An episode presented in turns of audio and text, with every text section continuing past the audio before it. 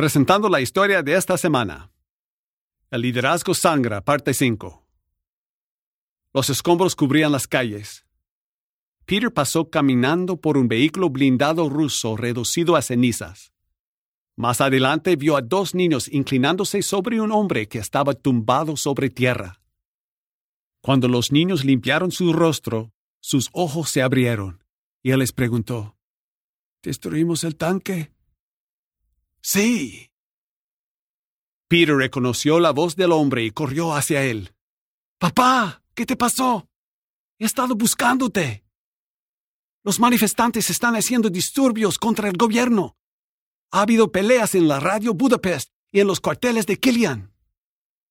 Los soldados rusos y la AVO dispararon contra la multitud matando a personas. Trabajadores de Seppel trajeron de la fábrica armas y municiones para la resistencia. Los manifestantes se están reuniendo de todas partes alrededor de Budapest. Los niños dijeron, Su padre necesita ser llevado a un hospital.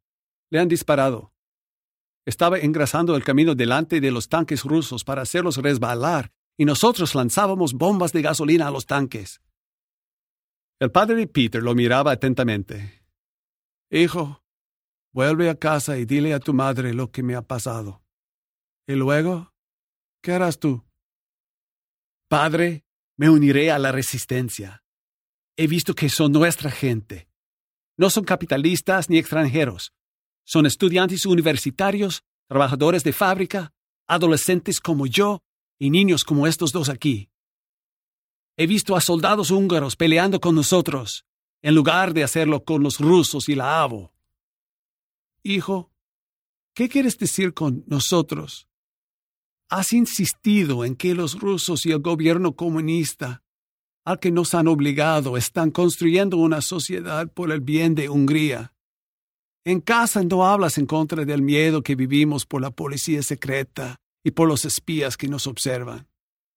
Cuando los vecinos o amigos son arrestados por la AVO, no dices nada.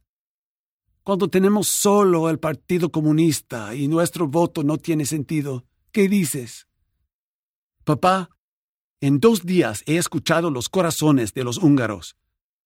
No soy el mismo adolescente que vino a casa hace dos días después de asistir a una clase de entrenamiento comunista.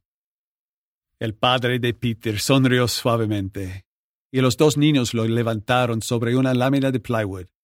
Lo llevaremos al hospital. Cuando Peter abrió la puerta del apartamento de su familia, su madre estaba de pie abrazando a su hermana. Mira, debemos confiar en que el amor de Dios puede penetrar esta oscuridad. Alex, su hermano, lo agarró. ¿Has visto a papá? Sí, está vivo. Lo he visto. Le dispararon mientras peleaba con los manifestantes. Pero ahora mismo debe estar en el hospital. Por favor, siéntense. Quiero que sepan que voy a volver a luchar con la resistencia. He visto obreros y soldados húngaros pelear con estudiantes universitarios en contra de los tanques rusos y los soldados. Niños y niñas están tirando cócteles Molotov y granadas a los tanques. He escuchado gritos de odio de nuestra gente contra la cruel injusticia de nuestro gobierno comunista. Madre, necesito comer y dormir un poco antes de regresar. Alex dijo, Peter, te diré lo que sucedió el día antes de que la pelea iniciara. Más tarde, mi hermano. Se trata de Scott Thomas por Barbara Steiner, compartiendo sobre una familia en la Revolución húngara de 1956.